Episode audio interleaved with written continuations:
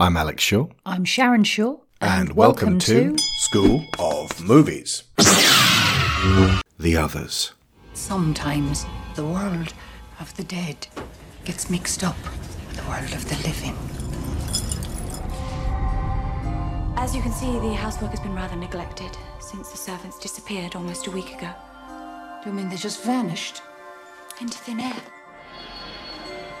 How do you do, children? I'm your new nanny. Are you going to leave us too? Why should I leave you? The others said they wouldn't, but they did, and then it happened. Why have you opened the curtains?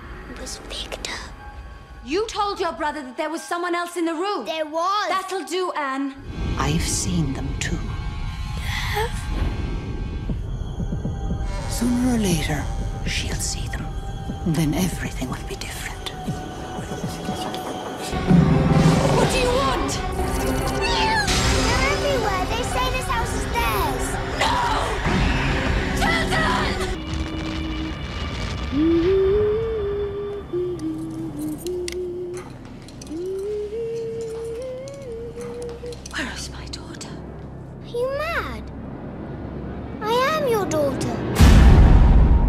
This episode was commissioned by listener Colin Dysart, who is a massive Nicole Kidman fan and ended up picking one of our very favourite of her performances.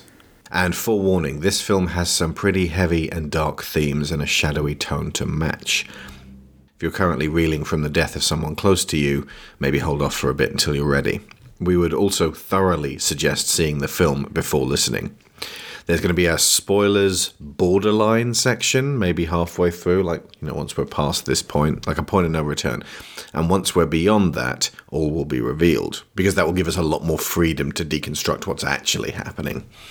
Uh, this 2001 film appeared during a mini renaissance of Spanish, Mexican, and Latinx directors hitting their stride. You got Alejandro Gonzalez Iñárritu with Amores Perros, Pedro Almodovar with All About My Mother, Fernando Meirelles and Kátia Lund with City of God, Fabian Bielinsky with Nine Queens, Alfonso Cuaron with Y Tu Mamá También. These incredibly talented creators were given much needed prominence at the turn of the century and formed one of the high points of a difficult time for cinema. I remember there was a lot of Oscar buzz about a lot of the films mentioned above. It was like, we're finally noticing this part of the world exists. Or indeed, these parts of the world exist.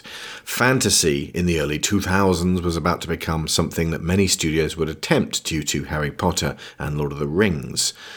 Superheroes were also going to get kind of a workout before Marvel stepped up to the plate, and blockbusters were about to be seriously thrown sideways by the events of 9 11. Basically, we entered a period where they were, we don't know what to do. Do we do something depressing? Do we do something that kind of distracts you from the depression? Or do we kind of obsess about falling buildings? Let's, let's do the third one. Obsess third about exploding falling buildings for decades. That does make me think that once people decide the pause button is off making films about the pandemic, they're going to obsess about it.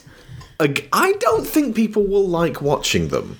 I don't But think. they're going to try it anyway. Oh yeah, I'm sure there'll be a patch when a whole bunch come out and, and like the, the the world at large goes, yeah, no, we uh, this wasn't like just a thing that happened and shocked us. This was a thing that we had to sit through. They didn't make movies about rationing in the 1960s. Like remember that? Remember rationing? But one of the elements I loved most about the early 2000s was a prominence for Spanish ghost stories, and by that I mean the culture that stems from Spain and Mexico and South America and Western Europe. These ghost stories contrast greatly with the simultaneously prolific wave of Japanese horror which emerged at the time. I love Spanish ghost stories because by and large they are about pain and regret, but crucially learning and moving forward beyond your trauma. Though, not always. Alejandro Fernando Amenabar was the director of Abre los Ojos, which means literally open your eyes, and that was remade into Vanilla Sky by Cameron Crowe. But here with The Others, he delivers a ghost story that, much like Mexico's Guillermo del Toro with The Devil's Backbone, Spain's Juan Antonio Bayona with El Orfanato, Venezuela's Alejandro Hidalgo with The House at the End of Time, or Argentina's Andy Muschietti of It fame with Mama, or Mexico's Issa Lopez with Tigers Are Not Afraid. And then there's the chain of ghostly influence. Guillermo del Toro directed The Devil's Backbone, produced The Orphanage, Juan Antonio Bayona directed The Orphanage, and produced Marrowbone. Sergio G. Sanchez wrote The Orphanage and directed Marrowbone. And nobody saw Marrowbone. It was wonderful and sad. But all of this burgeoning, cinematic, supernatural, dark therapy, all coming out within a short space of time, gives us an evolution of the cinematic ghost story. Just gives it that extra flair. Amenabar was there at ground zero, and he brings a delicate touch to this arresting gothic tale of suspense, intrigue, obsession, and tragedy.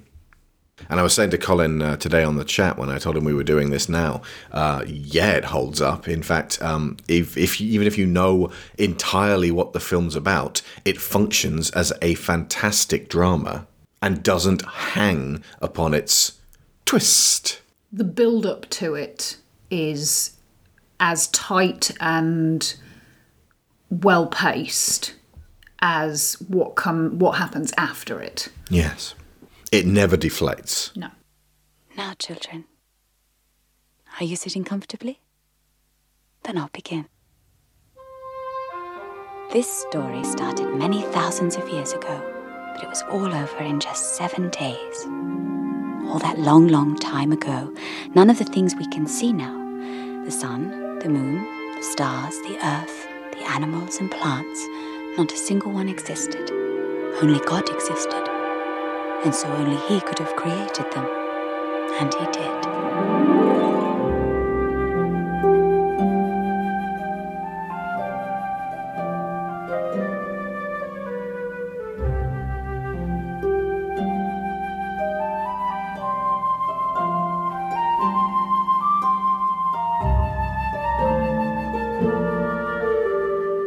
Okay, so our intro, we get candlelit drawings. So you've got this flickering golden light, which really stuck with me in terms of stylistic choices. And um, you've got these creepy drawings of uh, the the kids, but they look like they're kids in a children's book from the period. This is set in 1945, and you've got what appear to be uh, kind of uh, storyboards, but very. Um, very detailed storyboards illustrating what's going to be happening in this film, but also to establish a tone to it. It foreshadows the fact that a lot of the story here is going to be told through photos and paintings and drawings, not necessarily the pictures themselves, but the contexts in which they are made or found. Hmm. And uh, the music here, this hypnotic flute, and I think that's a harp that's playing as well at the same time. It's very watery. Very, there's a very feminine quality to it, and it's very gentle. It's beguiling, but it doesn't have that ominousness that the movie eventually starts to take on as, as you get deeper and darker into the story. Yeah. Uh, though it does start with uh, Grace, the character Nicole Kidman plays, as a mother reading, uh, well, beginning what appears to be a Bible story to, for her children, which automatically, since you're in the dark looking at this, illustrates that they're effectively being preserved in a fantasy world. That make sense? It does. There's there's something about the way that, and again, in terms of the the methods by which information is passed between characters in this, there are people say a lot of things that aren't true.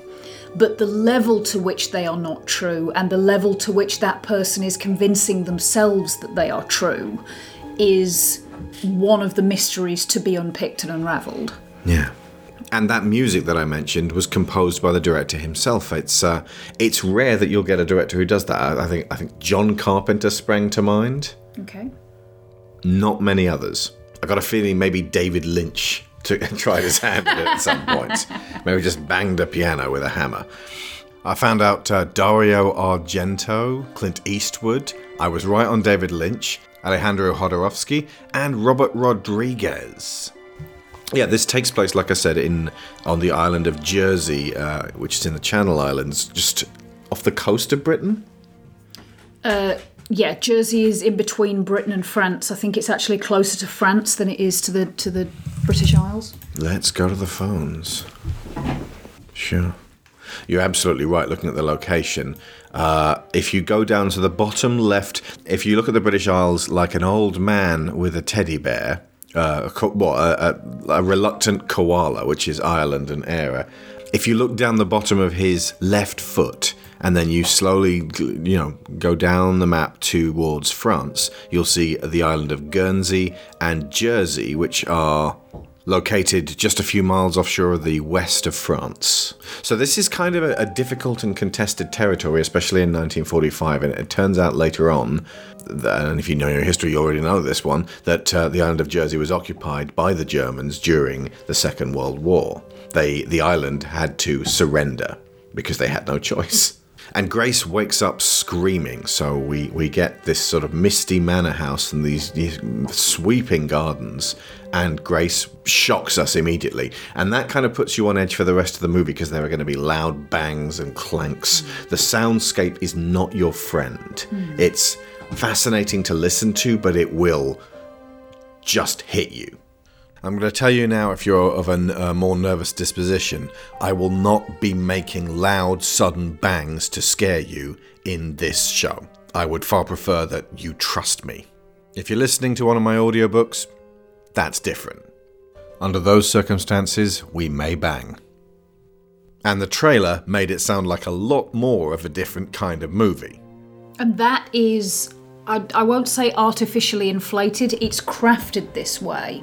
But because once we start to understand from Grace what is going on in this house, or at least what she thinks is going on in this house, there is a parameter that is set down for light, for sound, and for electricity, which immediately sets up the fact that the elements of life have been removed from this house. Hmm. It's it's a very dark, quiet, unmoving place, which then immediately makes us alert to any hint of light, sound, or movement. Yeah. Yeah, there is a stillness to the whole place hmm. and a, a quietude. Yeah, there's nothing here that should be moving on its own. Hmm. Which is why the puppets are so unnerving. Yeah. And uh, folks, if you thought you had lockdown problems, this this is a lockdown movie and a half. The um, th- there is a sense of being trapped inside a house, inside a gate, on an island, in a sea, during a war, in a time of conflict and this sword of Damocles that uh, represents uh, death just hanging over the whole place the whole time. Uh, because her husband, Charles, uh, played by Christopher Eccleston uh, later in the film, is at war and she's clearly delineated as very lonely, sleeping in this large bed alone, and there's a coldness to the bedroom itself. And when you get the outside shots of this place, this is where some of the few special effects for the movie were made. They used very little digital, they used very little practical. So much of it is just your own uh, mind kind of conjuring things that are going to be there. It doesn't have that yanking scary faces and screaming fits at you out of nowhere. The woman in black most definitely leans on that at times. This is an odd sister to the woman in black, actually, thinking about it. There are, there are definitely themes threaded through both, but there's that kind of mournful sense of loss from the get go with both, specifically involving children. But the effects that I uh, mentioned, they obviously couldn't control mist, and they didn't want to throw huge amounts of um, water down on this house on such a low budget. So, And even if they did, to be able to get the really, really wide shots, you have to somehow remove an enormous amount of machinery. effectively, the, the bits of actual digital that we got were when the people in the gardens were actually acting against green screens or blue screens, and then they removed those and added the shots of the house, and then added uh, CG, effectively digital mist in between. So effectively, you're seeing the real house, you're seeing the real people in the foreground, and in between there, you have a curtain of mist, which serves as a, I suppose, prison bars. It's very subtly done, and you just you don't think about it. You just assume they filmed on a misty day all the time.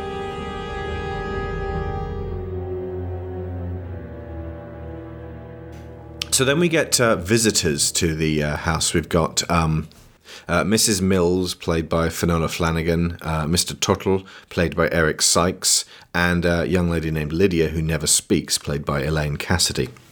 And to start, like, straight away, you're like, well, they seem pleasant, but they're hiding something. And then that immediately just, you've already been asking questions in your head, you you start asking more, and they present themselves to the lady of the house and say that they uh, uh, answered a, an ad in the paper to come and you know because this house is so big and needs a lot of upkeep, so we heard you need servants. And she later on uh, says, You know what? I never actually got that message to the paper. Why the hell are you here? And they admit that they used to serve in this house a long while ago, and they just came back because it felt like home to uh, to just sort of help out. And that again starts just sparking your what are you folks not telling them? And Grace, as it turns out, has a lot of reasons to be paranoid. Her children, Anne and Nicholas, uh, both suffer from a uh, rare disease called Xeroderma pigmentosum. Xeroderma pigmentosum, which we will abbreviate to XP from now on. And there was a uh, an extra on the uh, Blu-ray about uh, kids, and it all seemed to be kids who suffered from this extremely rare disease in the early 2000s. It's because peop- it's a genetic disorder, which means that you can be a carrier and not suffer from it. But if you get a, both a gene from both parents, um, it will then manifest. And the reason why most of the sufferers seem to be children is because they don't live very long. Yeah. It was uh, it was it was bone chilling and heartwarming and just so sad to watch these families talk about the the, the difficulties they uh, they face because effectively and this is the conceit of the film and it's a it's a good one because it, it makes you concerned as well as an audience member uh, the kids can't go out into the sun or they will start to immediately blister and burn and they have an incredible sensitivity to natural light which means that everything must remain dark and uh, shadowy in their lives. This means they are effectively locked in the house. The curtains must always be drawn. And the way Grace, Nicole Kidman, describes it, you have to move through the house and treat the place like a submarine. Opening doors to make sure that you can obscure the light before opening other doors to let the kids through. So it's light must always be managed and apportioned throughout the house. And effectively, her task every day is to keep natural light out of the house. Mm. And it is a big house covered in windows. One might ask why they bought the place, but of course they wouldn't have known until they had the children. True, although we don't know when it happened because it seems as though they haven't lived here for very long. She says at one point that her husband bought the house. Yeah. She's obviously lived on Jersey since she was little. Right. but she also has rooms in this house that she's obviously never been into. There's stuff that was left behind by previous occupants that she's not looked at. Which makes her feel more temporary Absolutely. and less at home. And the constant controlling of the light is themat- a thematic reflection of her constant controlling of the truth. She won't let truth be revealed in the house the same way she won't let light into the house. she won't let it be dragged out into the light. Yeah, absolutely. Okay. And she is the one who's in control of it. She's got the keys, she closes the curtains, she's the only person who's allowed into rooms where light is allowed so that she can sew. To their extreme credit, they're never really on the nose about that particular parallel. No. No, not at all. It's uh, this is one of the things that I love about this film. Everything that is a metaphor is presented in terms that it's really difficult to explain. There's there's kind of a there's a biting point of something being clear enough to click once you see enough examples of it, but not so obvious that you're like, yeah, yeah, all right, all right.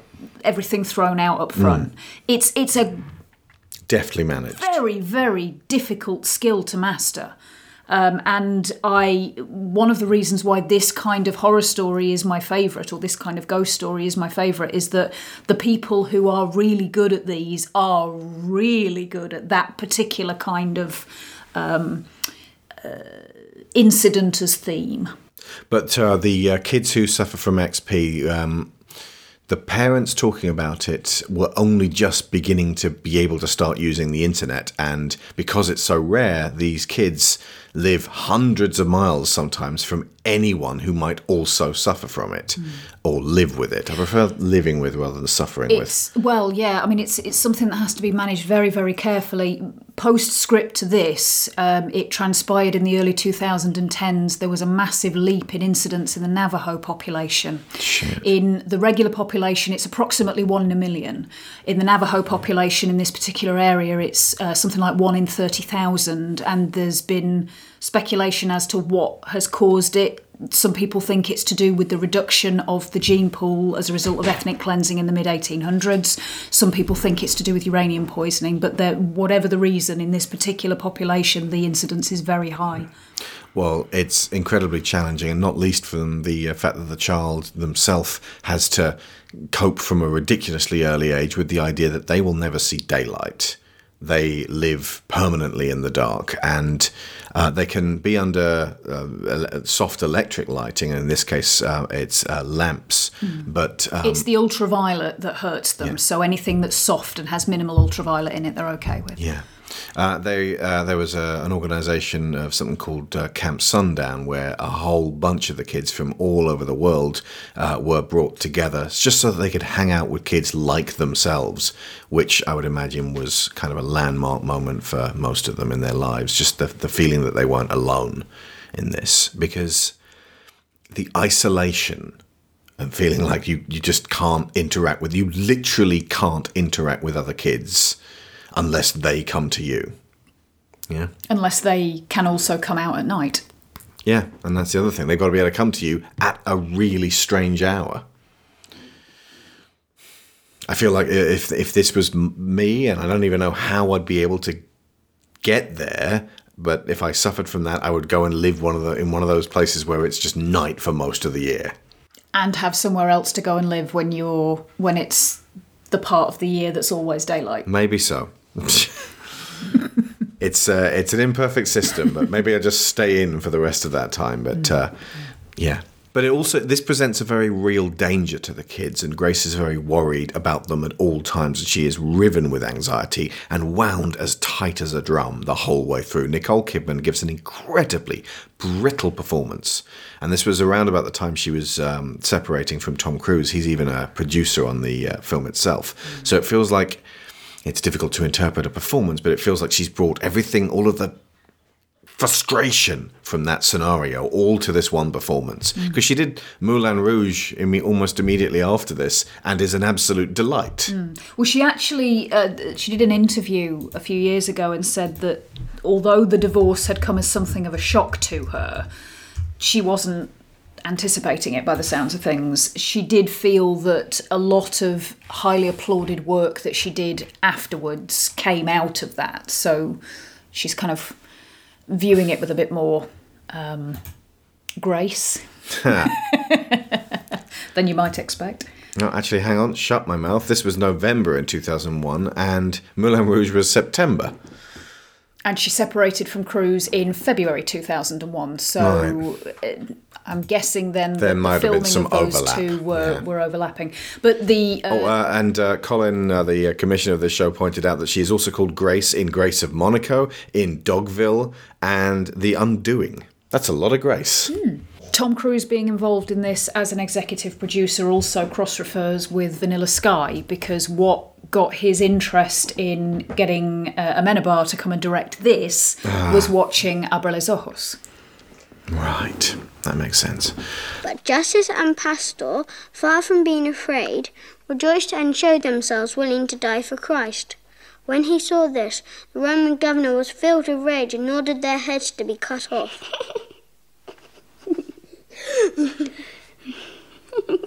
What do you find so amusing? Well, Well, what? those children were really stupid.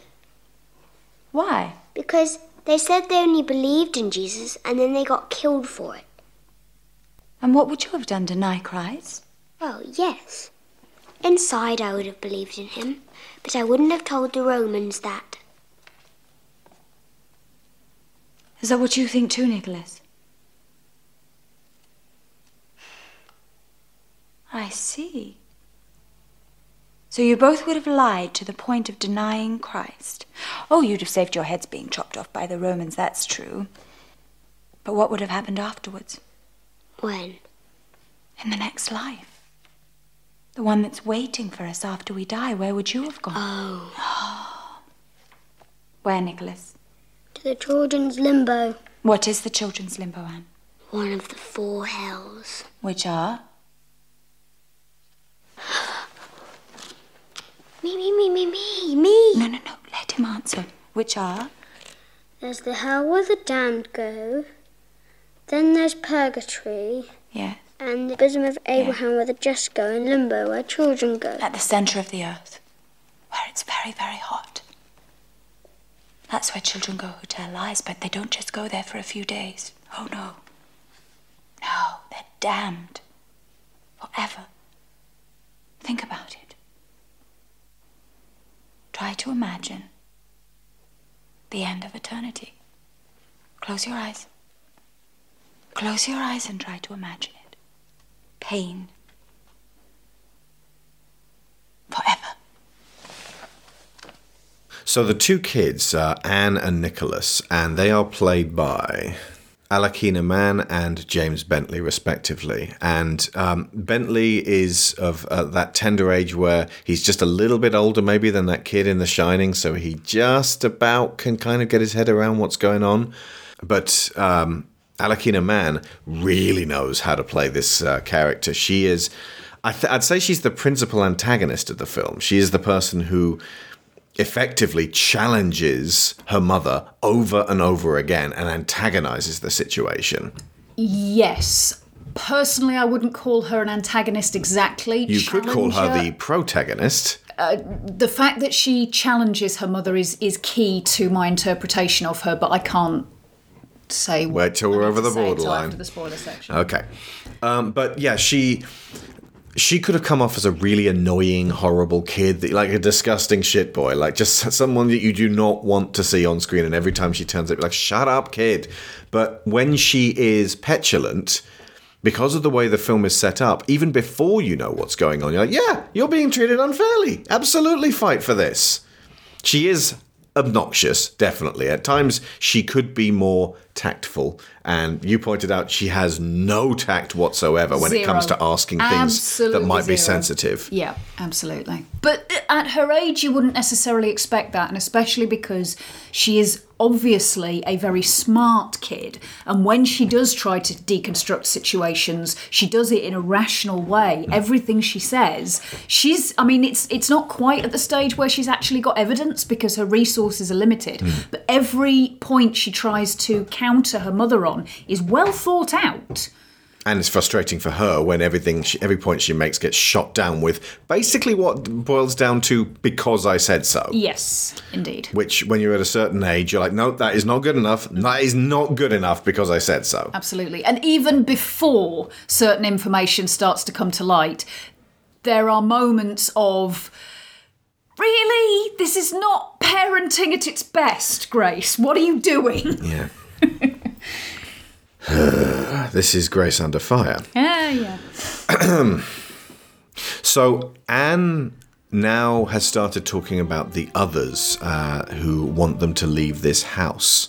Uh, they declare that this place is theirs, so we start to get real ghost vibes at this stage where she uh, talks about uh, a mother and a father and a boy named Victor and an old lady who she, in the customary fashion, especially for the era of filmmaking, she was like, I'll just draw you a picture. Creepiest fucking picture ever. Basically looks like Medusa. Yeah. Well, like, uh, she's, she's an old lady who is blind, and so she's got no pupils in her eyes, which when, means when a child draws her with the sort of a scary lines and describes her as scary, it's okay so so what's going on with this old lady? And then um, apparently this unseen boy victor uh, tells anne that she's a witch. So it's you're you're very much on edge. And then i think just this wonderful single line that she says just to kind of like she's not even trying to embroider it. It's the way she delivers it. Just her breath smells in a kind of i've been way too close to this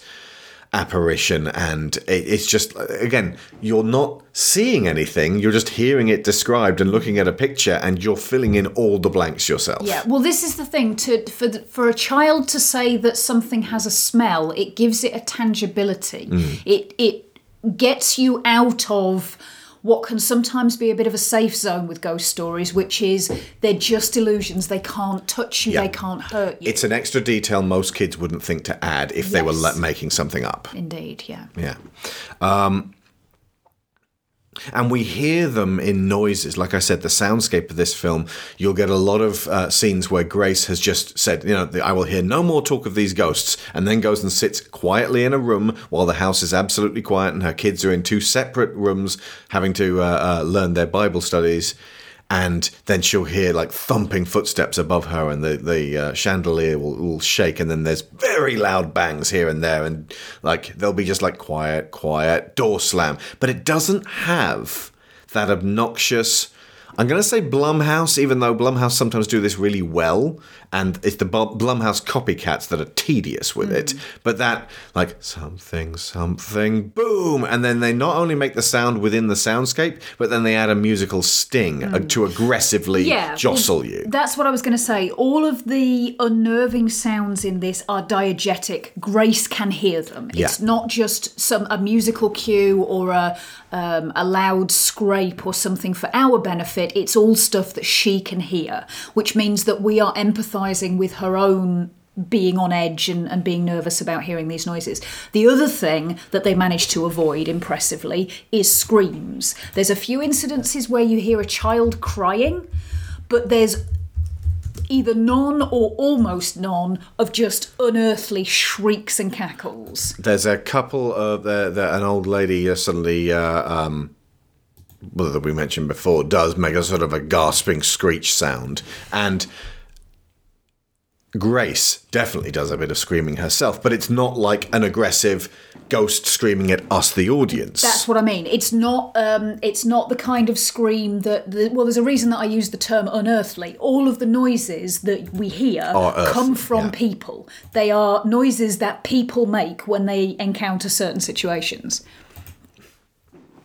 And uh, this is because we were many years, oh, maybe n- nearly 10 years off the rash of um, jump scare, screamy uh, PG 13 ghost stories when, when, when around about the time Blumhouse made Insidious. I think Insidious 2 is actually even more guilty of the whole, like, I, I love that James Wan has come so far. I, I'm, I was never a fan of Insidious. It pokes a lot of my buttons in an aggressive way. Um, but the second one's the one where it's just like anything happens and they slam on all the keys of a piano at the same time. It's like, yeah, I get it. She just opened the fridge, for God's sake. and there's like, What are you keeping in your fridge? she walks to the front of a camera, and then someone walks behind her across the room, and there's like bang on there. And then she, you know, you look at a character, and then Darth Maul stands behind, going, A miracle, I said! A miracle! You're a true wizard! How can I ever repay you?" And he said to me 500 euros. 500 euros? you won't see penny one from me, you slag! And again, one of the reasons I don't like Insidious or, or find Insidious inadvertently hilarious is because so many of the demons in it actually resemble creatures from the Mighty Boosh, which is hilarious and makes the film unintentionally funny. Yes. Uh, where when I should be scared, I'm laughing. Especially at the little sailor boy going. Which I know freaks out Andrew Jupiter. It's the scariest thing in the world, man. A little kid dancing in a sailor suit. I'm the slap-bass president, for God's sake!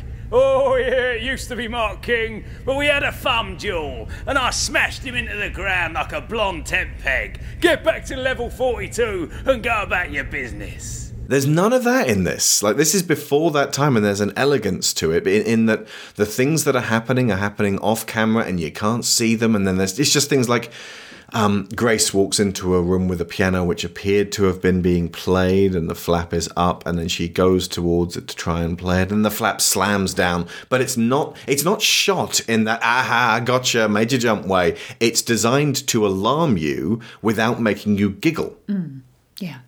I don't think that this film is supposed to be funny in the way that most of the jump scare films later on were definitely designed to sort of ruffle the audiences up so that they'd giggle. It's because these noises and movements are understated, which allows the unnerving nature of them to be sustained. The whole point of a, a jump scare or a shock or a shriek or uh, uh, something flying across a room, it's dialed up because then you get the um, the build of tension immediately before, the spike of tension when the thing happens, and then the release of tension immediately afterwards because the spike was so over the top that your your brain kind of goes, oh, well, that's clearly not real, and you straight back down again. With this, everything that happens, every noise, every thump, every movement, because there is a part of you that's going, that's real. That's that's somebody doing that it doesn't give you that release. It's this build and build and build and build, and you don't get the um, explosive uh, out breath until the right moment comes. which maintains the tension and it makes it I want to say more Hitchcocky, but I've seen the birds. and he does go way over the top. It's all right. I don't want to throw Hitchcock under the bus on this one. He's one of the Yeah, it's a, it's a different kind of suspense to Yeah. my mind Okay. because he's not working with things that aren't there. yeah. It's probably closer to something like Robert Wise with The Haunting and Jack Clayton with The Innocents. Uh, but this all uh, plays into the themes of the uh, film itself, and I think we're now at the borderline point where we're going to have to. Now that we've established they're in this house, the children are, um, uh, very sensitive to sunlight, so all the curtains are always drawn. Uh, the mother, Grace, is trying desperately to keep them from uh, being exposed to sunlight, and it, it feels like there are intruders in her home that she's being told are ghosts by her daughter Anne, who seems to know a lot more about what's going on than she does. Actually, no. Well, she does- it Anne says no- constantly telling them it's not, Not ghosts, because ghosts have chains and sheets, and they go. Ugh. Yeah.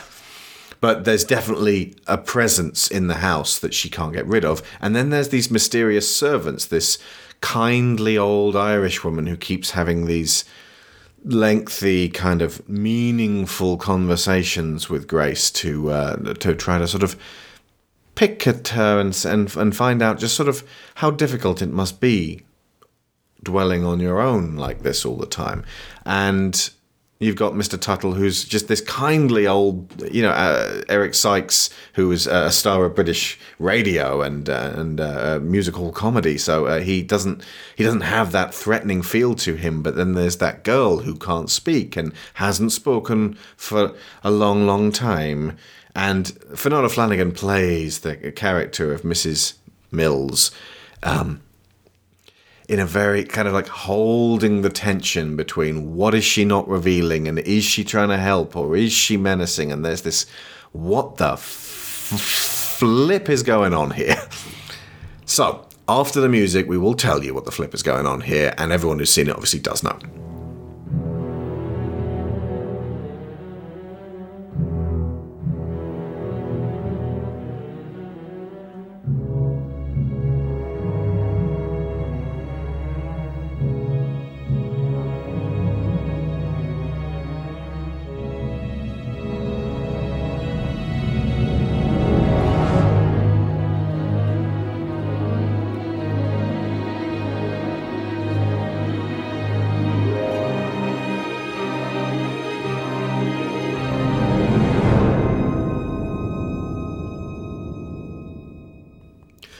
so what actually is going on here is tragic and sad.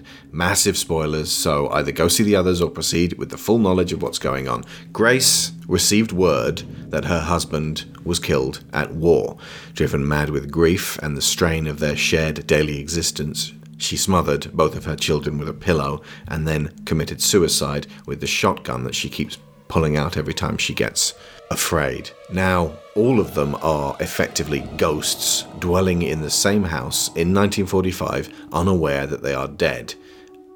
And of what year it is. I feel like when I first watched this, I was wondering whether they died, whether I'd, I'd missed some. Um, important points, and they kept talking about the war uh, as to whether the husband had in fact died during the First World War, and they were still haunting it in 1945, kind of obsessed with the idea that there was a war on, which would have been a good misdirect if they'd um, just been very careful with the words. The idea that they've actually been here for nigh on 30 years, still just kind of going through the motions of their sad existence when they were trapped there. But it would appear that this tragedy occurred fairly recently. There's two things that I would say refute that as a theory, but it doesn't throw it out completely. Hmm. One is that there's a point where Grace says her family left the island, and it's not entirely clear whether she says 1914 Hmm. or 1940. Yeah.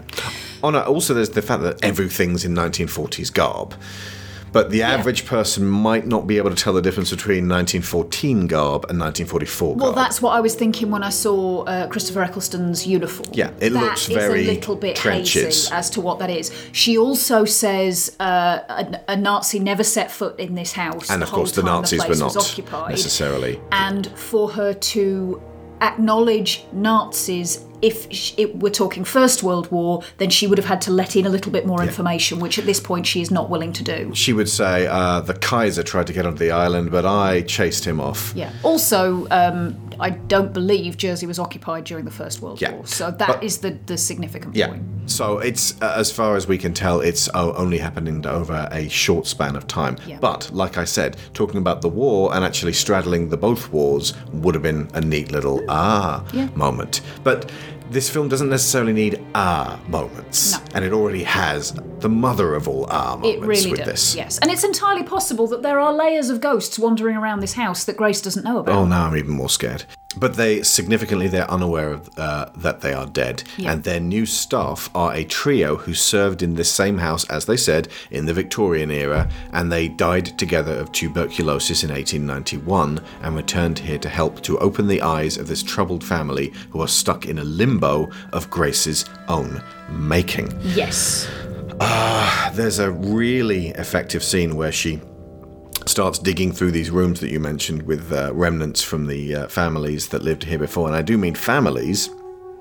There's a lot of, uh, like, you know, who, who was here and, and who um, occupied this place. And I actually incorporated this into the very beginning of uh, when I was writing New Century, the, um, uh, the House of Weirwood that uh, Abigail grows up in originally was going to have the the ghost stuff that happens later in secret rooms in a different house was all supposed to happen in this house because of the previous occupants who were supposed to have lived in uh, in Weirwood.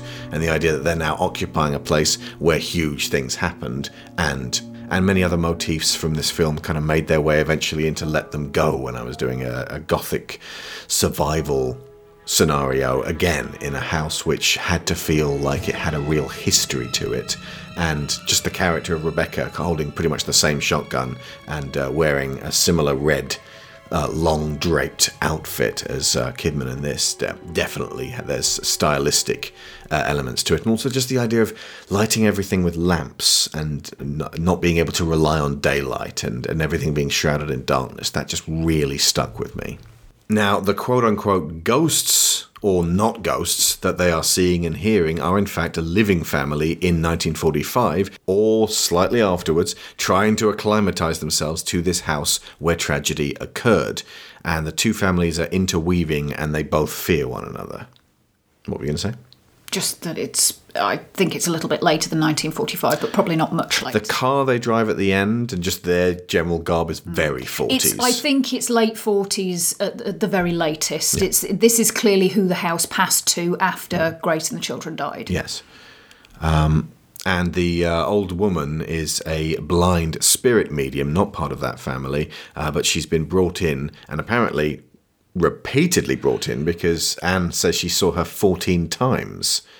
Uh, and she's been uh, tasked with getting them to move on to the next plane of existence because what they keep doing is moving stuff around in the house of this living family, closing the curtains, opening the doors which then get closed by the living or closing the doors which get opened by the living. Yeah, yeah. It's it's effectively shit roommates who don't even know they're there. Well, yes, basically. I mean, I, I wondered at one point if you, you said about Anne seeing the, the old woman 14 times suggests that they bring her in repeatedly. I always understood it that what happens with the interaction with the woman, that the seance that she conducts, everything involving her takes place over the course of that seance. There's time dilation so that to ah. Grace and the children, it happens on different days. But I kind of felt like everything that was going on there with them around the table was all happening within the same hour or two. Right.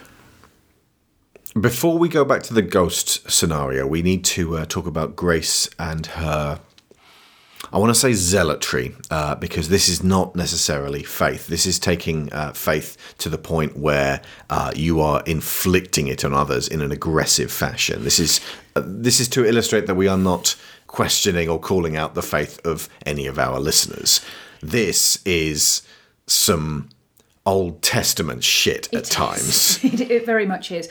What Grace's Grace's relationship with faith is I don't know that zealotry is quite the word. It, she does use it in a way that is very hurtful to other people. It's threatening, It's it is- consistently threatening. It absolutely is, and she's. What's what's happening is she's gone through such a traumatic experience and such a series of traumatic experience, and it's been compounded by uh, isolation and uh, she's been she's been isolated in the house by the fact that her kids are, are suffering from this condition. She's then been isolated in her house again by the fact that her husband has had to leave. And then again, because the war, the island became occupied. and then the island becomes occupied. And now she's Jersey was isolated by the UK, and and you know th- there's obviously not been much in the way of defence. and now she's isolated by this spiritual prison. Exactly, and what ends up happening is she becomes the architect of her own continued isolation. Her own ecto containment unit. Yes, basically, and the the isolation she's already experienced, the compulsion to keep playing that isolation out because the second she stops, she has to admit she could have stopped before. And that's that's a big part of this. There are certain truths that Grace cannot accept. And the presence of Mrs. Mills, it, it almost feels like she's there on purpose to help Grace accept this, and that that's what she's been sent for if somebody else is in charge of this, or she's just decided to do it off her own back. But the uh, the It's weirdly comforting that they turn up, though. Yes. It, it- it's it makes the world and the spiritual world that's laid down here far more benevolent and free than the prison that they've been relegated exactly, to. and less lonely, and part of and it me- refutes all of the bullshit that Grace that Grace pull- has been throwing at the children. the Exactly. children. Yeah. So she's so her. I mean, she's obviously been brought up very religious, and that makes sense. She she's she lives on Jersey. Um, the France is very Catholic, and and a lot of that suffuses her way of looking at things. It's kind of it, it's not pure Catholicism, but there's a lot of Catholic concepts that she discusses. But these end up being the bars of her own cage and then she uses them to beat the children because in her mind that's the only way she's going to keep them safe and it's not it, it feels like she's not using it in order to maintain power which is what i would say is is the more um, zealot approach but she is very definitely using it extremely defensively. She's trying to protect herself from recognition of her own actions. And it's it, it it comes out in various conversations that she has with the children and it comes out visually as well. Keeping a cool head is the only way to avoid life becoming unbearable which is precisely what Anne suggests the saints should have done. Kept their heads. And the other one is when Charles, her husband, returns and she is explaining to the to him what he ran away from. We all surrendered, the whole island was occupied. What did you expect? That's exactly what Anne suggested the saints should have done. Hmm. So when Anne comes up with those ideas, Grace is constantly countering them. But they are exactly what she is doing. Similarly, ultimately, there, there is actual merit and value to saying to to the admiration of saints for being able to keep their faith amid the most horrendous of torture. It's something that people who are particularly religious may admire. Asking that level of devotion from your children, it's it, it's a big ask. And ultimately, you, you could uh, start questioning the, um, the, the the laying of this kind of story upon children, but it, it does seem to be, as you uh, pointed out, uh, Sharon, the uh, it is designed to get the children to behave skeptically for a bit, so that they, they they can then be set straight and told, oh no no no no no no, this is how you will wind up eternally damned if you are duplicitous like this. But if you compare the difference between If you do not hold this above all else. Yeah, these rigid beliefs, which, by the way, twist and distort depending on what I need you to, to hear in any given moment, because she does adjust what she's saying according to what she needs the children to do in any given moment. And there is a huge difference between Grace's uh, religious lesson repetition and she says, don't believe everything you read in books, and then believe everything you read in the Bible, which is a direct contradiction. She doesn't say these things out loud and refers to the fact that these are things that her mother has told her. And contrast that, which is holding things very, very tightly and refusing to let uh, the children explore any kind of truth on their own to when Mrs. Mills is talking to the children later on. She is very gentle with them and she very gently encourages Anne to question what she's been told and explore the edges of it herself. Simultaneously, she's trying to do the same thing for Grace, but Grace has this there's a there's a breathe out, relax, breathe in, tighten up with the way Nicole Kidman plays this, and it's absolute genius. It's it's it means that your sympathy for her is constantly being pulled back and forwards. It means that your understanding of what's going on in the situation is constantly being pulled back and forwards. Because during the day, when she allows the curtains to be open because she's on her own and the kids aren't around, she gets this very sort of upright, I know exactly what's going on and I can. Um, you know, she retreats back into what she already understands. And then there's these moments peppered throughout where she starts to relax, she starts to open up, she starts to explore the possibility that maybe everything she has been taught is not entirely correct. Maybe there is something else going on. But the second she gets scared, she tightens back up again and retreats back into whatever it was she believed yesterday. And if um, both the kids were the way that um, Nicholas uh, behaves, both of them were meek and uh, agreed and obeyed to do everything they were told, then it would fall to uh, Mrs. Mills to be the one who stands in front of them and defends them and questions everything. But because Anne is so challenging and a fairly massive skeptic, you have this combative conflict throughout the whole thing between mother and daughter. Yeah. Uh, this is entirely my theory, by the way, but I have a sneaky feeling that Anne is herself a medium, that she has the ability to communicate across these layers. And as a result, it is not in her nature to accept the bullshit half truths that her mother is laying upon her.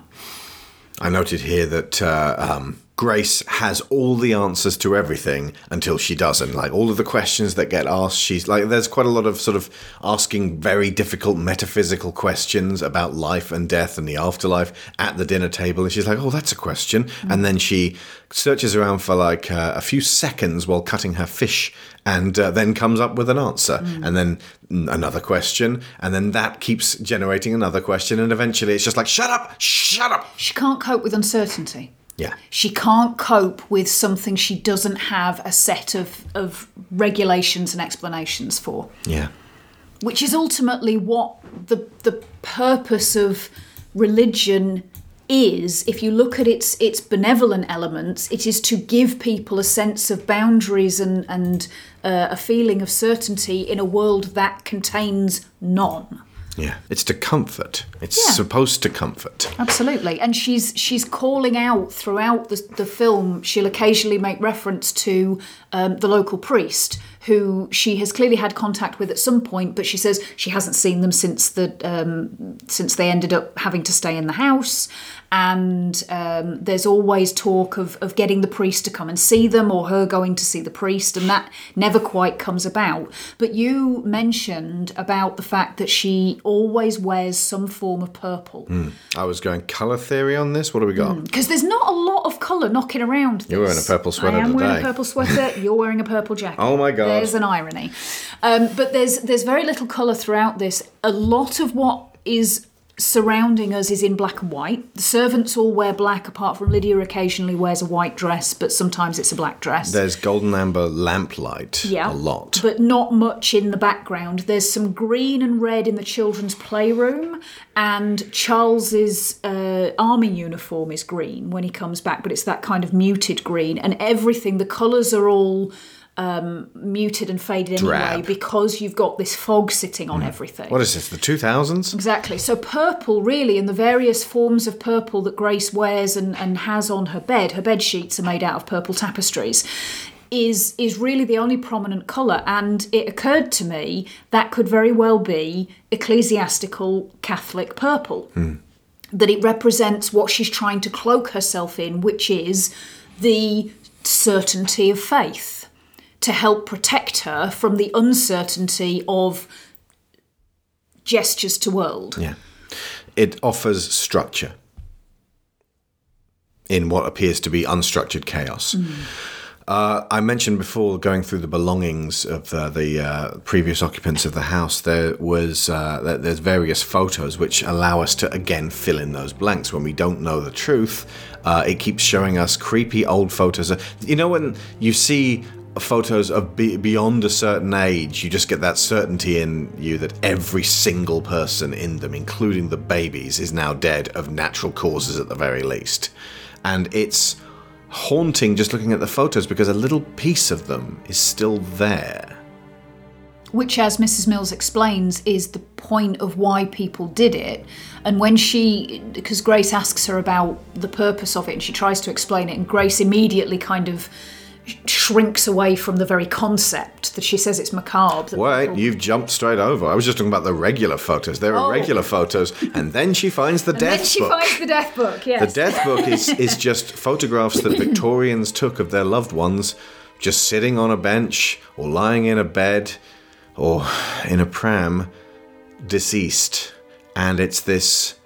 Uh, in her, I, I wrote the word macabre. She comes up with the word macabre, and it, it's it's a it's a way of confronting death.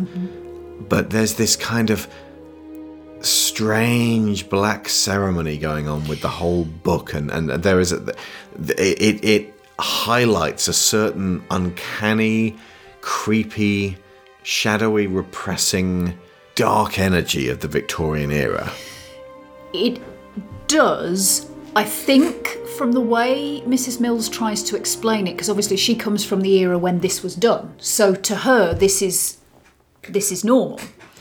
And the way she tries to explain it to grace she couches it in terms of it might seem a bit strange people do strange things when they're grieving but here no no no no what she it- says people do strange things when they're grieving. Yeah. then she turns sideways elbows Nicole Kidman three times in the gut leans back winks gives her the finger guns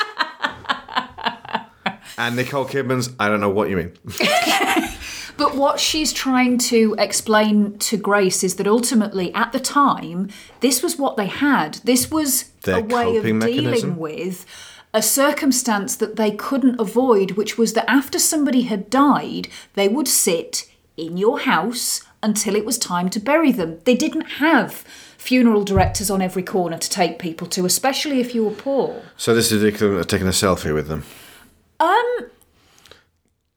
kind of, yeah. It's it's a way of saying it's a way of of acknowledging the fact that they're there, and reflecting on the fact that that you have to sit with them until it's time for them to go. It gives you a period in which you can say goodbye. Uh, it's a piece of a funeral, effectively. Yeah. The, the funeral is, is designed to help you to, to to say goodbye, and this is effectively an in memoriam book, a mm. little photographic mausoleum. Yeah, yeah. And ultimately, the the outcome of the conclusion that Grace is forced to reach, because she initially will not accept it on her own terms, is that by hiding things and pretending they're not there, that is how they become distorted and harmful. That repression is what causes her all the pain that she's feeling. If she could just face those things that have happened and let go of the idea that by closing the curtains and pretending they didn't happen, she can make them go away. She's never going to be able to move on until she can do that. And actually, by the process of uh, digging through the property of the previous occupants of the house, because Grace really surrounds herself with shining artifacts of the past. Everything is about her previous life. Everything is about how things were before the inciting incident occurred. She's trying to preserve it in amber because that way she can deny that she did what she did. By going and looking through the uh, the the old photographs of the previous occupants, she's kind of on the right path. She's going in the wrong direction on the path, but she is kind of on the right path. She's sifting through the past of other people. Ultimately, it's sifting through her own past that she's going to have to confront. But she's getting there. She is very, very gradually getting there. But again, she sees something that scares her, she clams up and backs off she backpedals and every time mrs mills talks to her when one of these incidents occurs i love the way and you're absolutely right the way uh, Fionnula Flanagan plays her is wonderful. She is she is combining scary beyond all reason and incredibly nurturing and gentle and this is the way you have to come grace.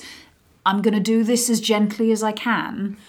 Um, and backs off and allows her space to explore these ideas herself. When they're sat by the fire, and Grace is very sleepy and sort of starting to entertain the notion that um, she, they're talking about Lydia and the fact that Lydia doesn't talk. And at this point, obviously, Mrs. Mills can't explain why because it's to do with Lydia's death. So she's like, one day she just stopped talking. And Grace's response is, well, these things don't just happen. It's always the result of some trauma or something. And frankly, I massively admire Mrs. Mills' ability not to put her hands on her hips and go, Yes, yes, Grace, it always is the result of some kind of trauma, isn't it, Grace? But she doesn't. she says, Maybe. I'm going to go to bed and let you have a think about that and just leaves. Rather than just leaning back, putting on a monocle and going, Exactly. Anne, observe this woman. She has tact that you need to learn. Speaking of Anne, uh, there are several um, really creepy and unnerving situations when they again when Grace is searching through the house to find these uh, intruders, and uh, to go back to just the. I didn't want to mention these before the spoilers, just in case I, I, I, had people prepared for them, um, because it's it's it's it's suddenly being taken aback by a thing that wasn't wasn't supposed to be there. But it's not a jump scare. There's things like she'll turn around and a door is slowly closing in the mirror, and there's a lot of shrouds over everything, sir, and there's a lot of human figures around the place. It's not quite yep, room full of nightmares, but it's close. Yeah. And there was there's a, time when the kids are eating, and then you realise Lydia's sat in the background, and you didn't spot her, and so there's that kind of lurking feel to it. The idea of um, that there could be people there that just aren't making themselves known, but are there nonetheless. And there was a bit which always makes every audience gasp which is where she walks past something and a shroud is pulled aside and then a, uh, something sort of pulls into focus, and the face of a man is very clearly visible and pale in the background, and then more light comes across it, and you realize that it's a painting. But it does it so slowly and so quietly, rather than giving us a deliberate, obnoxious sting, that it's enough to make everyone go, as opposed to. like I said, yeah, it separates out the uh, increase of tension and the Hmm. release of tension, which is absolutely fucking masterful, and more directors should learn to do it. Yes. But on, I don't know whether there will be directors studying this and uh, boning up on exactly, you know, sort of replicating this level of light touch, because I don't think this, especially at the moment, would be a massive earner. I feel like.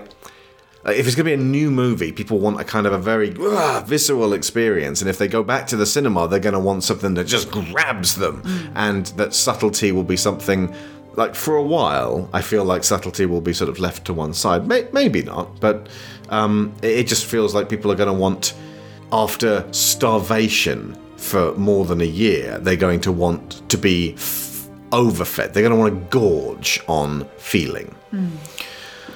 Well, as a as a collective society, we're not terribly great at sustaining those feelings. Yeah. We want the release to come very quickly. It's it's it's all tied in with the whole instant gratification thing. To be able to sustain that feeling and separate out rise of tension and release of tension, you have to have an audience that ultimately is not so uncomfortable with that drawn out mm. tension that they just won't do it. Likewise, there's a movie that is actually very, very similar in style to this, very light touch. I'm not even going to name it because naming it would mean that if you do finally find it and see it, you're going to know exactly what's happening. But it's out there, folks, and when you see it, you'll know what I mean. And it's the same kind of story. It's the same kind of story of sadness, grief, and not being able to accept we're dead. Uh, but hearing and seeing Victor, who's the uh, one who keeps turning up almost almost as many times as the old lady. Uh, the to start with, it seems like Anne is trying to deliberately antagonize and upset Nicholas, who's again he's he's that disbelieving age. It's very it's kind of like Jane and Michael in uh, um, Mary Poppins, but just much darker. And uh, she starts talking about Victor being in their bedroom and Victor wants them to leave. So at this point in the film, you think that this is a ghost boy who wants them to get out. And then when she talks to Victor, Victor talks through her, which is just Anne lowering her voice a few octaves and speaking like a boy. But I think there may be something in what you said regarding um, her medium powers and her ability to connect because she does it one more time later when she's uh, looking at herself in the mirror in a deserted room uh, and she's got a uh, first communion dress on and she says, I look like a bride or also just this ghost. And when she throws the veil over herself, she's like, you know, oh, I'm a ghost. But then she says, care to dance? And then her reflection says, yes, I would. But it's like, that's the Victor voice. She's asking Victor, the boy, mm. the son of this poor mum and dad who have moved into this house with an extremely angry ghost in it and a couple of ghost kids. Mm. And uh, this is where the, the the very famous trailer moment happened. I think this was horribly, horribly abused in the rubbish scary movie franchise. And I know I'm going to get people saying, "Hey, I like Scary Movie one and two. Uh, I'm glad you like a movie. it's fine. It's the bit where Charlie Sheen finds Michael Jackson. Where is my daughter? Are you mad? I am your daughter. What did you do with Sue? I didn't touch her, I swear. I don't believe you. Please, for God's sakes. She's a girl. Scary Movie 3.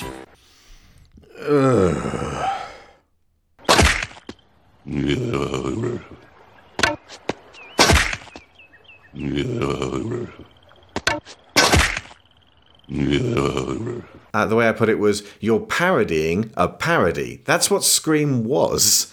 What good are the scary movie movies? Well, they precipitated the movie movie series, which happened throughout the 2000s and luckily seemed to die a death around the 2010s. I think it was when three parodies of the Hunger Games came out at basically the same time and all went straight to DVD that people were like, you know what? The Hungry Games, the Starving Games? I think we're done here. I think we're done here. It's entirely possible that they sort of ran out of new material to parody and just started cannibalizing themselves. I mean, most of them were basically based on, hey, have you seen this trailer? We know you haven't seen the film, but there's this bit in this trailer. And it's like, you know, a guy dressed as Hellboy shows up and then falls over, farts, and a cow falls on him. And that's that's that's the movie. And you're like, eh, okay. I mean, it's not it's not humor as I'd like, but okay. I you know, it's f- fair enough. It's not filmmaking as we'd wish. It's not filmmaking. Um, oh yeah, you know that's my Scorsese moment. These aren't movies. Uh, you know what? Uh, uh, the the movie movies they may say movie in them, but they ain't movies. But yeah, there's the the moment of the puppetry, and uh, Grace comes across uh, Anne playing on her own in the floor in this little, you know, creepy little white dress. And with a veil over her, and then she's got this like little old withered little old lady's hand, and is still talking with Anne's voice. And she's like, What have you done with my daughter? And then this creepy old woman looks up from under the veil, I am your daughter. It's a sort of like throw you out, like, like what is going on here moment, and it's bone chilling, but it also serves a narrative purpose. Even when you've seen the film, because she then immediately attacks Anne, mm. which leaves Anne feeling like she cannot trust her own mother, which, which obviously leads her back to the night that this all started. And there's also the thematic element there of is Anne puppeting the old lady, or, is, the, old lady, puppeting Anne? Or are they puppeting each other? Yeah. But uh, around about this time, it starts going to uh, you know to turn into that sort of chaotic moment where everyone's running around trying to find the answer to the question, and they're just holding it for a bit longer, just to sort of rise the raise the tension. And there's a lot of running back and forwards. But we're going to put it on pause for a bit because before that. Charles, the husband and father, played by Chris Eccleston, comes home. This is when Grace goes to try to leave the grounds of this uh, house, and Specifically, uh, Mrs. Mills has just raised with her the philosophical idea. She's speaking very much in the hypothetical. The idea that the that sometimes there is an overlap and an interaction between the world of the living and the world of the dead. And this is pushing Grace too far. She panics and decides that she's going to go out and find the priest so that he can tell her whether this is likely to be true. And if so, sir, can you come to my house and exorcise it, please? I suppose so. And it's like uh, I've got all the answers until I don't, and then at those at that point, I, I need to find my local priest. Yeah. I almost feel like the local priest is Reverend Lovejoy, going, "What is it now, Grace?" yeah, quite possibly. but Or Dougal. yeah, all right now, uh, yeah, you got a ghost there. um, I'd say, yeah, Father Ted then becomes a ghost himself at this point. I'm now haunting Craggy Island. I'll never get off this shithole. The fog begins to really enshroud her, and like she, you know, uh, she is wrapped in it on, on all sides, and uh, her husband emerges out of it. And this made me think of Silent Hill. And the game series was a couple of titles old at that point. I think maybe Silent Hill 2 came out that same year, but at least the first one had definitely already emerged in like 1998. And Silent Hill is a game series with some really high points to it, which is about confronting terrible things you've done, almost all of them involving death, or terrible things that have been done to you. And it's a crying shame that Konami didn't simply sell the rights to Silent Hill to a developer who wanted to do something with that. Instead, they turned it into pachinko machines or something. I don't know.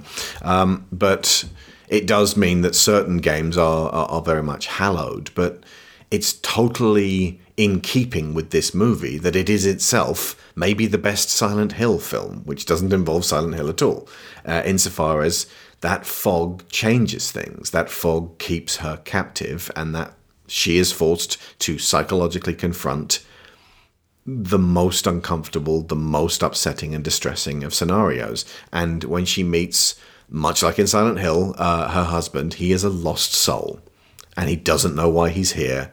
And he feels like he has to return to the war. And he's still fighting it. And it's 1945. And you're starting to wonder how late in 1945 is it? Because the war should be over at this point. There's the way Charles's appearance is played, and bearing in mind that at this point we don't know in the narrative of the film that they are uh, that they have already passed on.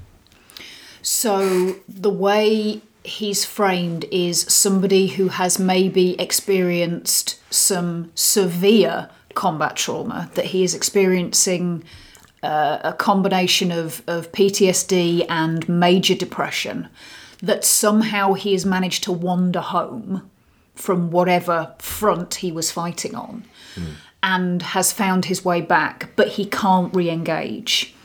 Grace brings it like abandons the concept of going to find the priest, brings Charles back into the house. Um, and to begin with, it's all run him a bath, get him a meal, try and, and kind of bring him back to the land of the living, but it's not happening. When we see frames of Charles after this, he is absent. He's Blasted. not looking at anything, he's not engaging with anything. He hugs his children, but he's not really there. The way he's acting is uh, ev- entirely in keeping with the mythological construction of limbo. Yes. Yeah. Somebody bewildered. Yeah, and it did make me think with the reflection of, okay, this is the afterlife, that did make me wonder how present is Charles? Is he coherently a ghost in the way that they are coherently a ghost? Or is he a fragment? Or is he a fragment that my my one speculation might be that Anne has called him back because he's the only person who can maybe break through Grace's self-imposed fog. Yeah.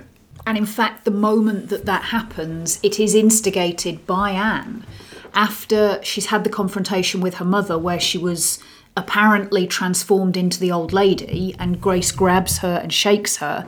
She runs off. She says, You're not my daughter, and attacks her. Yeah, absolutely. But but Anne's response to this is uh, Mrs. Mills comes in just in time to kind of get her away from Grace, and the upshot of this is that Anne insists on talking to her father, and immediately after that, Charles confronts Grace about what has happened here. Yeah.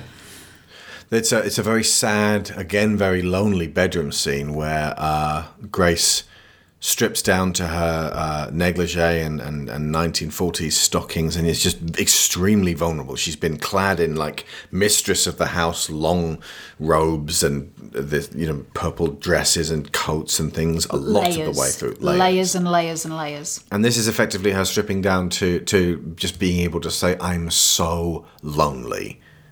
Why did you leave?" And then starts exploring her own misgivings over whether it was not just the war. Yeah.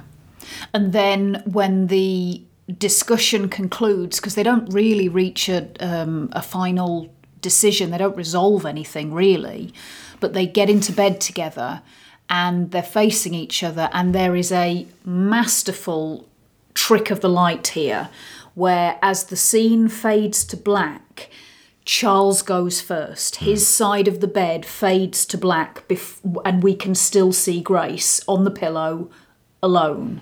And then it's next morning, and she wakes up and he's gone. This is why I think that this is not even his consciousness. If we're going to really, I mean, it's mostly metaphysical anyway. Mm. But this feels like a memory when he come, he gets in behind her and starts to kiss her neck at the point where she is the most sad and feeling like he's going to leave her again. And there's this giving over of herself to just, just please let this be something that lasts and it can't and it doesn't that is indulging in a sweet memory and a fantasy and something which it's it's her last respite before the big plunge Well, this is the point again. It prompts her to briefly leave the house because she tries to find him. And then when she comes back, the point of no return has been passed and all the curtains are gone. yeah and that's the thing that the, uh, the the people living in the house right now have kind of upped the stakes by tearing down all the curtains and just removing them from the rails and hiding them, seemingly aggressively because the curtains keep being pulled over and over again to keep the uh, light out for the children. Or maybe, and especially if you're talking about time dilation, they're just redecorating this house because it's it looks like it did when a woman committed an incredibly tragic and atrocious act. Yeah. I, I think it's that they take them down in the course of the seance because Grace keeps closing them. Right. And I also think that it's thematically relevant because this is the point when Grace has had the this not necessarily the this is what you did, but the what did you do thrown at her. Now it's all been torn down. She can't keep that light, that truth out anymore, or, or for much longer at least. Yeah, that's when it comes flooding in uncontrollably. Yeah. Uh, you notice something amazingly subtle with the sound, which is the first time I'd ever heard it, and and tied the two together uh, when Charles appears. If we go Yes, back to when he turns up out of the fog, he's carrying his baggage. He's carrying his duffel this bag. giant duffel bag of stuff that he no longer needs. But before we really see who he is, there is the sound of what appears to be clanking chains. And this is what Anne has been telling us about ghosts all this time. Ghosts carry chains. And part of it, I, I theorised, was that the fact that we can hear his chain and we can't hear anybody else's is because, like Scrooge, in comparison to Marley, the things he's done, he is clearly carrying regret and guilt over who he killed in war, which is one of the very tactless things that Anne asks him when he turns up, um, including the fact that he left his wife and children, and as a result, is going to carry some responsibility for what happened to them.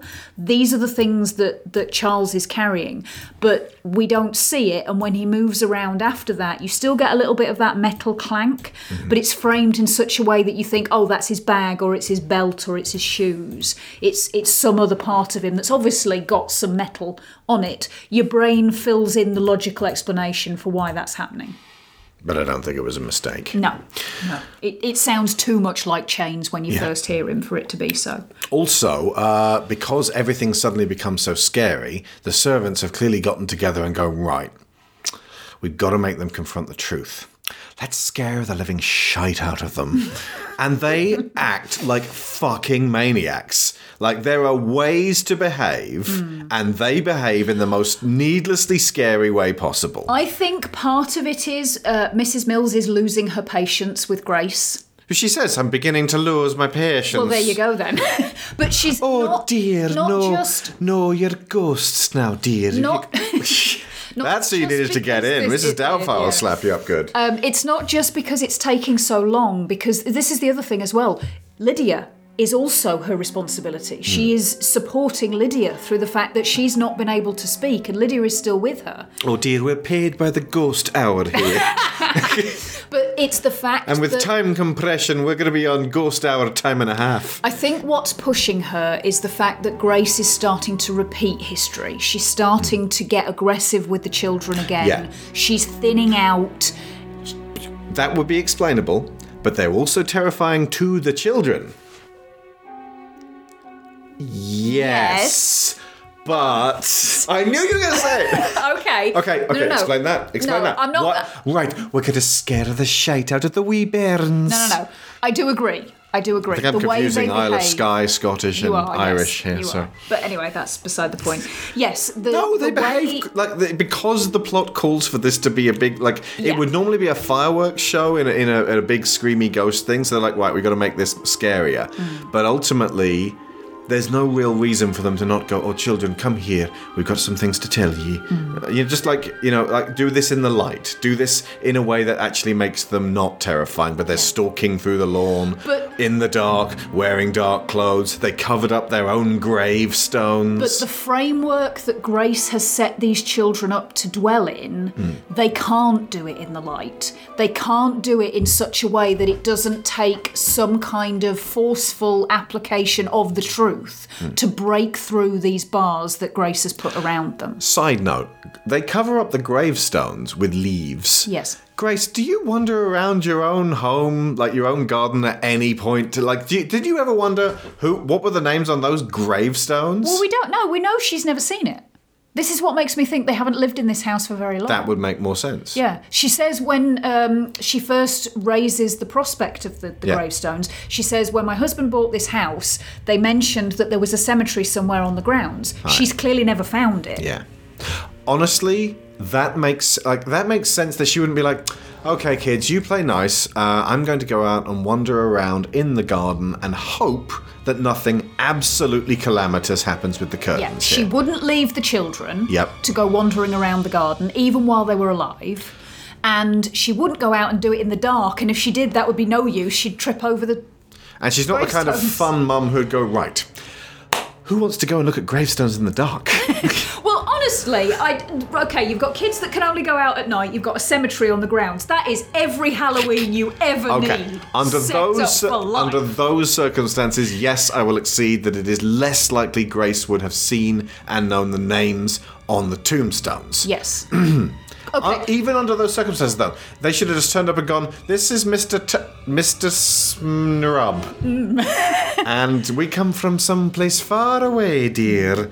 Like, don't use the name that's on the gravestone out there. Just lie. That There- that bit you can lie about. yes, indeed. They're, I mean, they're very ca- careful. Almost pretty much every no, no, not even almost everything they say is technically true. We used to work here. We feel like it's home. We Hmm. Just felt like like everything they say there is were true. a lot of deaths when the tuberculosis hit. yes.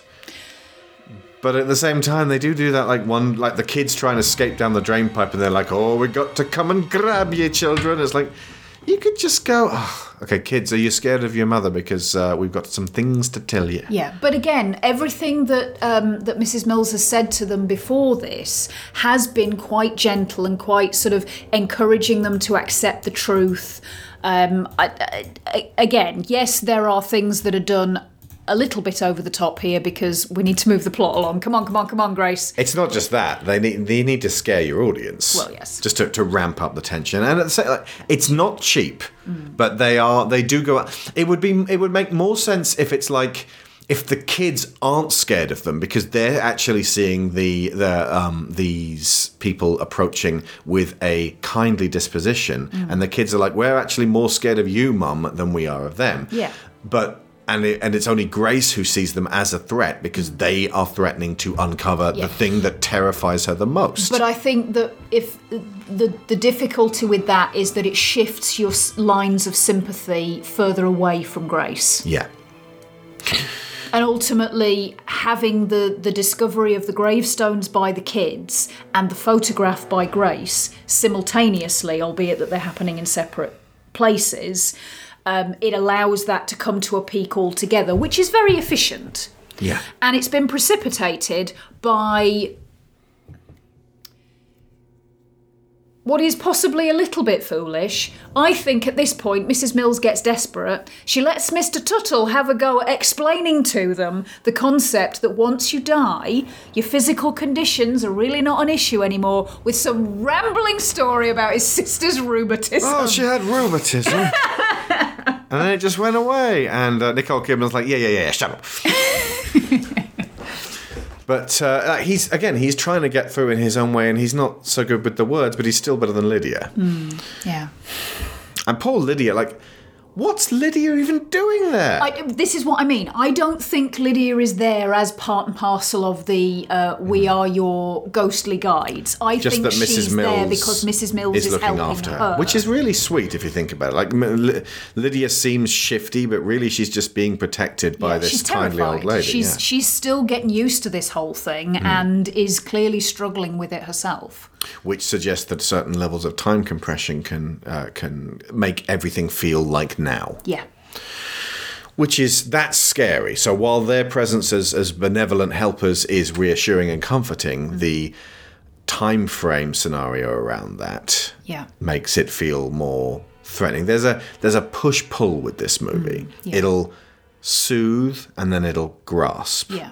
And, And, then it'll soothe and then it'll grasp. part of the part of the tension of the uh, we need to get these things sorted out now comes from the seance and the fact that they We can get to that now. Yeah, we're in the, the- last bit. the the fact that we're now getting to the point where the woman has made contact with Anne, the old old lady has made contact with Anne, and one presumes the next step is to attempt to drive the ghosts out of the house, and this is ultimately the thing that they're all trying to avoid. Well, I mean,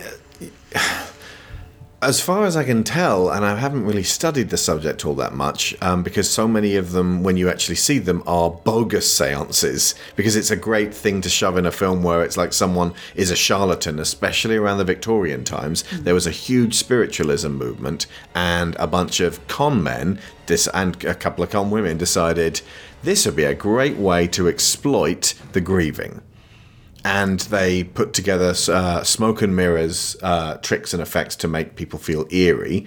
And um, I mean, they're effectively just they'd be really good magicians. It's just that they're lying to people. Yeah. like effectively, if you go to see a magician, you're told magic's going to happen, and you buy into it. Yeah. If you go to see a, a, a medium and you actually want to contact a specific person, you you buy into it on a very personal level. Yeah. If you're gonna LARP, you want to know you're LARPing. Bingo.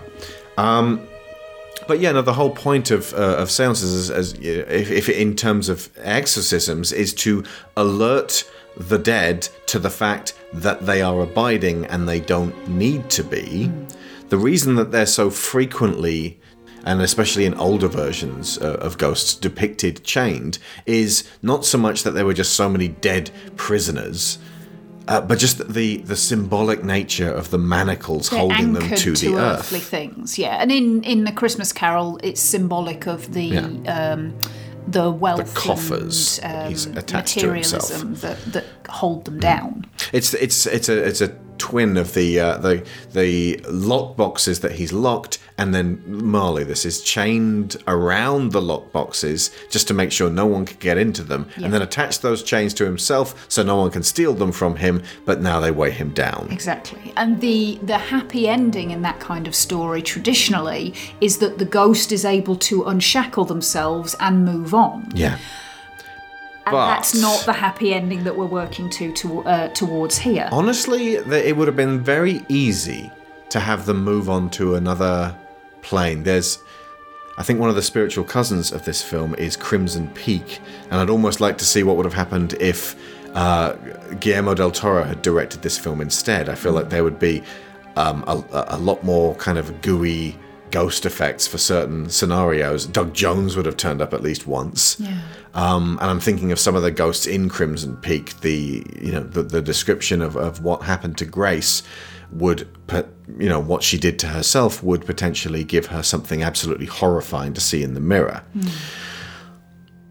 But Crimson Peak does have a relief for some ghosts, but continued entrapment, self entrapment for other ghosts. Yeah. And it has that bittersweetness. And this is kind of a halfway house between Mhm. they've been sort of set free and they're still trapping themselves, yeah. but under new circumstances and under different rules. The, the question mark is what they conclude and what ultimately what decisions Grace makes. Now, an alternative ending that I thought of that would also work for this is that Mrs. Mills says to Grace once all the truth has come out and the, the family have run away, "Okay, I am here to take the children. They're free now. They can move on." You have to stay here and wait for the next person. It might be Charles, it might be somebody else who then dies in the house. You have to help them pass over. That's your um, not not punishment, but that's your Duty. Yeah, um, your penance, if you like. Yeah. Um, that's not the way it goes, but it, it did occur to me that that might be one way that, that it could have finished. But ultimately, what happens is the um, the fear that Mrs. Mills and Mr. Tuttle and, and Lydia evoke in the children ends up being a tool of reconnection between uh, Grace and her kids because she's. So maybe they shouldn't have ramped it up quite so friggin' high. Well, no, the point is because the kids are terrified, they, they run back to Grace. They were in the process of running away. So maybe they shouldn't have ramped it up so high. Oh, okay. If the whole point was to free the children from the strangling grasp of their mother. Yes, but that's not the point. The point appears to be to bring them back together again. Because I'm not saying that that's necessarily the sensible solution, but that seems to be what, what the point was here. I don't know. They, I don't think it's a happy ending. It, uh, well, no, neither do I. That's what I'm saying. It's it is a, a mixed bag in terms of how it turns out. But the but I mean, messy is good because it, it it gives you that uneasy feeling as you're walking. I'm not. I'm not. I don't consider this a flaw. No. Neither do I necessarily require Everything to be happy tied off with a endings, especially not at the end of ghost stories. Melancholy is very powerful. Yeah, but ultimately, in the words Grace says as she sends the children upstairs, because again she's trying to protect them, she says, "Don't separate." So by telling them to stay together and not separate, Grace is recanting the act at the beginning of the film where she separated them and made them study in separate rooms. Mm-hmm.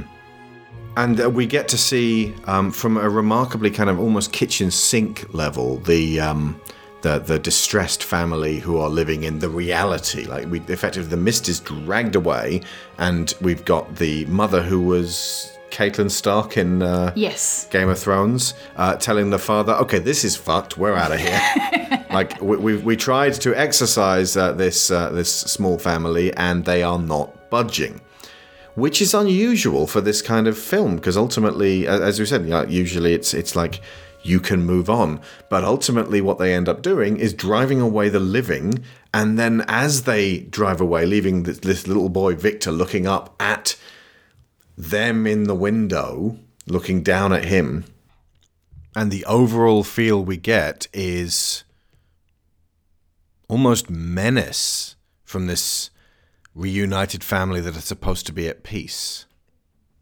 Side note: We mentioned that he uh, uh, that Anne did his voice before. There's a very clever moment, which is very subtle, where um, she's trying to scare Nicholas and tells her brother uh, that Victor's going to reach out and touch you on the shoulder, and a little hand comes into play and touches him, and you're like, was that her?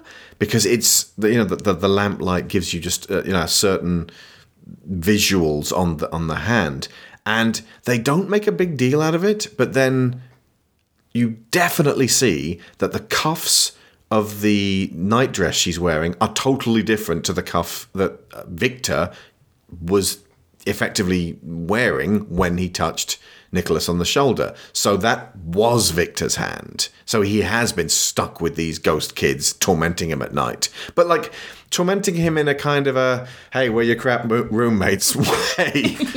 I'm like, no, we're not going to let you sleep. Um, and it, it honestly it makes me wonder why they didn't simply re- reverse the uh, sleeping arrangements so that they wake up at night and sleep during the daytime just so that they could have more of a sense of mobility mm. and less of a sense of constant fear That I would say it wouldn't occur to Grace to do that because she is so bound by this religious tradition. Hmm. This is the way things are done.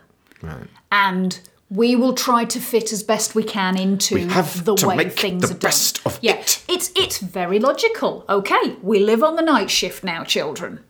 yeah But she she won't that's not something that she would entertain the notion of ultimately. And It would be difficult if you had a family where um, they, in the uh, mini documentary they had on the Blu-ray, one of four children Mm. uh, was living with this condition, and they were just showing uh, uh, uh, shot footage of her just bouncing on a trampoline, middle of the night, just pitch dark outside, and this is her playtime, and forcing the other three kids to live to those hours would be very difficult. They've got to mm. be able to go to, to, to regular school. But if you if both your kids suffer from it, ultimately Logic suggests. live with it, mm. then ultimately you've got you, you have an obligation to work out a way to give them the most freedom in a very confining state of being. Mm.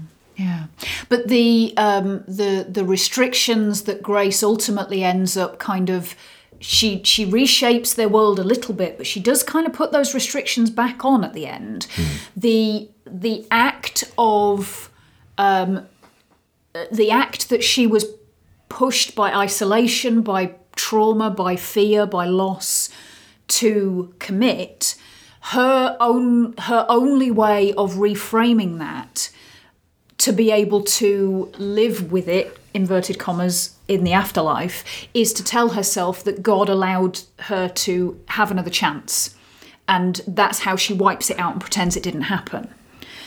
And once she uncovers that and admits, yes, this is the thing I did, then it becomes right. We're staying here, and this is our house, and we're going to push away everybody who tries to come in here. And they're chanting it like a cult. This is our Yeah. house. Everyone else must leave. Mm. And that just that hammers home, and you just sort of like uh, um, he pulls out from the window, and you can see them in the window in the daylight now, and then they slowly disappear. Mm. And it's it's like you know we can go out in the daytime, but we're also going to be just possessing this mm. place. no one may come in, and then there's a for sale sign on the front suggesting there's going to be a fucking sequel. And Grace is still wearing burgundy, yeah. which suggests that she's just shifted that very, very ri- rigid religious belief to a very, very rigid, slightly different set of beliefs that she is still going to adhere to as as fixedly. The only thing that seems to have changed is that she's accepted that she's done this thing and that they are now allowed out during the daytime because their skin is not going to be sensitive to the hmm. light. Which does mean that the children are going to get more of a life than they had Yeah. before. And also that they've now got Mrs. Mills and Mr. Tuttle and Lydia there, they're not going to be completely and utterly alone. And there is always the possibility that Charles may return. Maybe so. But I think feel like with Anne's both her feistiness and tenacity to a principle and also her ability to fuse with the living uh, make for a scenario that I don't think can last. Even with time compression, she's going to pu- start pulling away. Again, this is a, an uneasy ending that indicates this ain't over. And also, they drive away this living family. They were this close to being able to cohabit with them. Side nu- side door sequel to Beetlejuice. you could have had a Beetlejuice Well, there. then, as they leave, there is a sign on the gate saying for sale. We don't know that the next people who buy this house aren't going to be Yeah. a bit easier to get on with. Yeah, you could. If the powers are the same, then you know Victor himself could could end up singing. Night after night, I'm crying, Daddy, won't you please come home? Daddy, won't you please come home? I'm so lonesome. Oh, like cool, and he can like levitate. But unfortunately, Tim Burton was not asked to direct this film. He was doing Planet of the Apes at the time, ruining my twenty-first birthday. Mm. Also, yes, Sharon mimed few.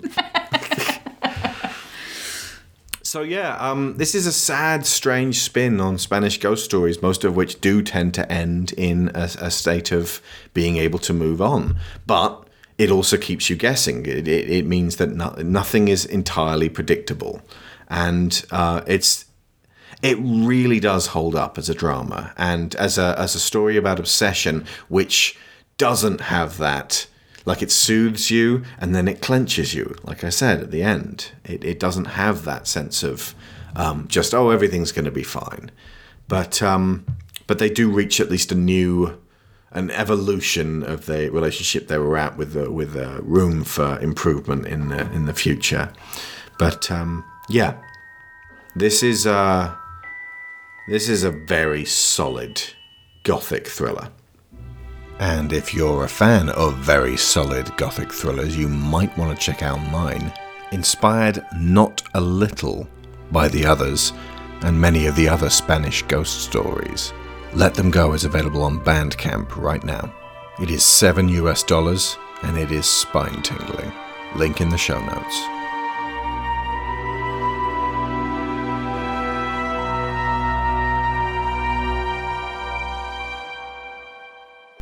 The sound of impacts continued.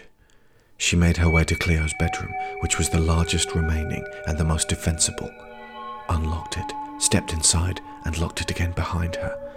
Seeing the window still shut, but the night turning from black to charcoal outside, she dragged the heavy dresser across to block the doorway, then stood in the center of the room, unable to decide how best to wait. Should she die upon her feet or cowering in a corner? Glancing down, her mind too chaotic to focus, a great surrender came over Rebecca as she at last drew back the covers of the bed, climbed under them, and shrouded herself in cold cotton. It felt strange under there, wearing boots and a dress. Nausea threatened to overwhelm as her eyes screwed tightly shut. Just go outside. She muttered to herself. I not going outside. She replied. If you stay inside, you'll die. The urging voice continued. How long can you really last?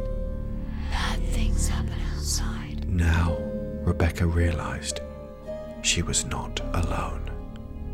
Then, a pained little breath from agonized lungs was let out next to her.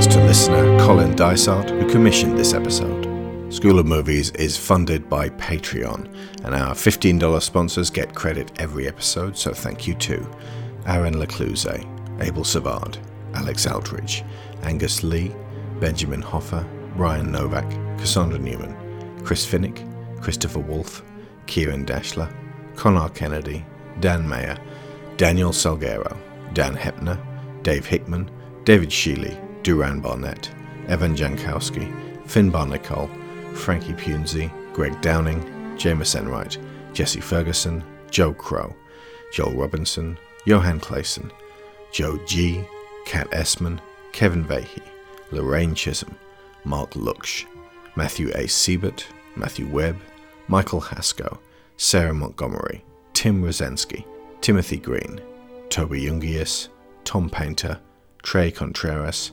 and Valencia Burns. Next week, Godzilla vs. Kong. The week after that, the Disney series returns, with Ralph Breaks the Internet and Frozen 2, followed the week after by Raya and the Last Dragon.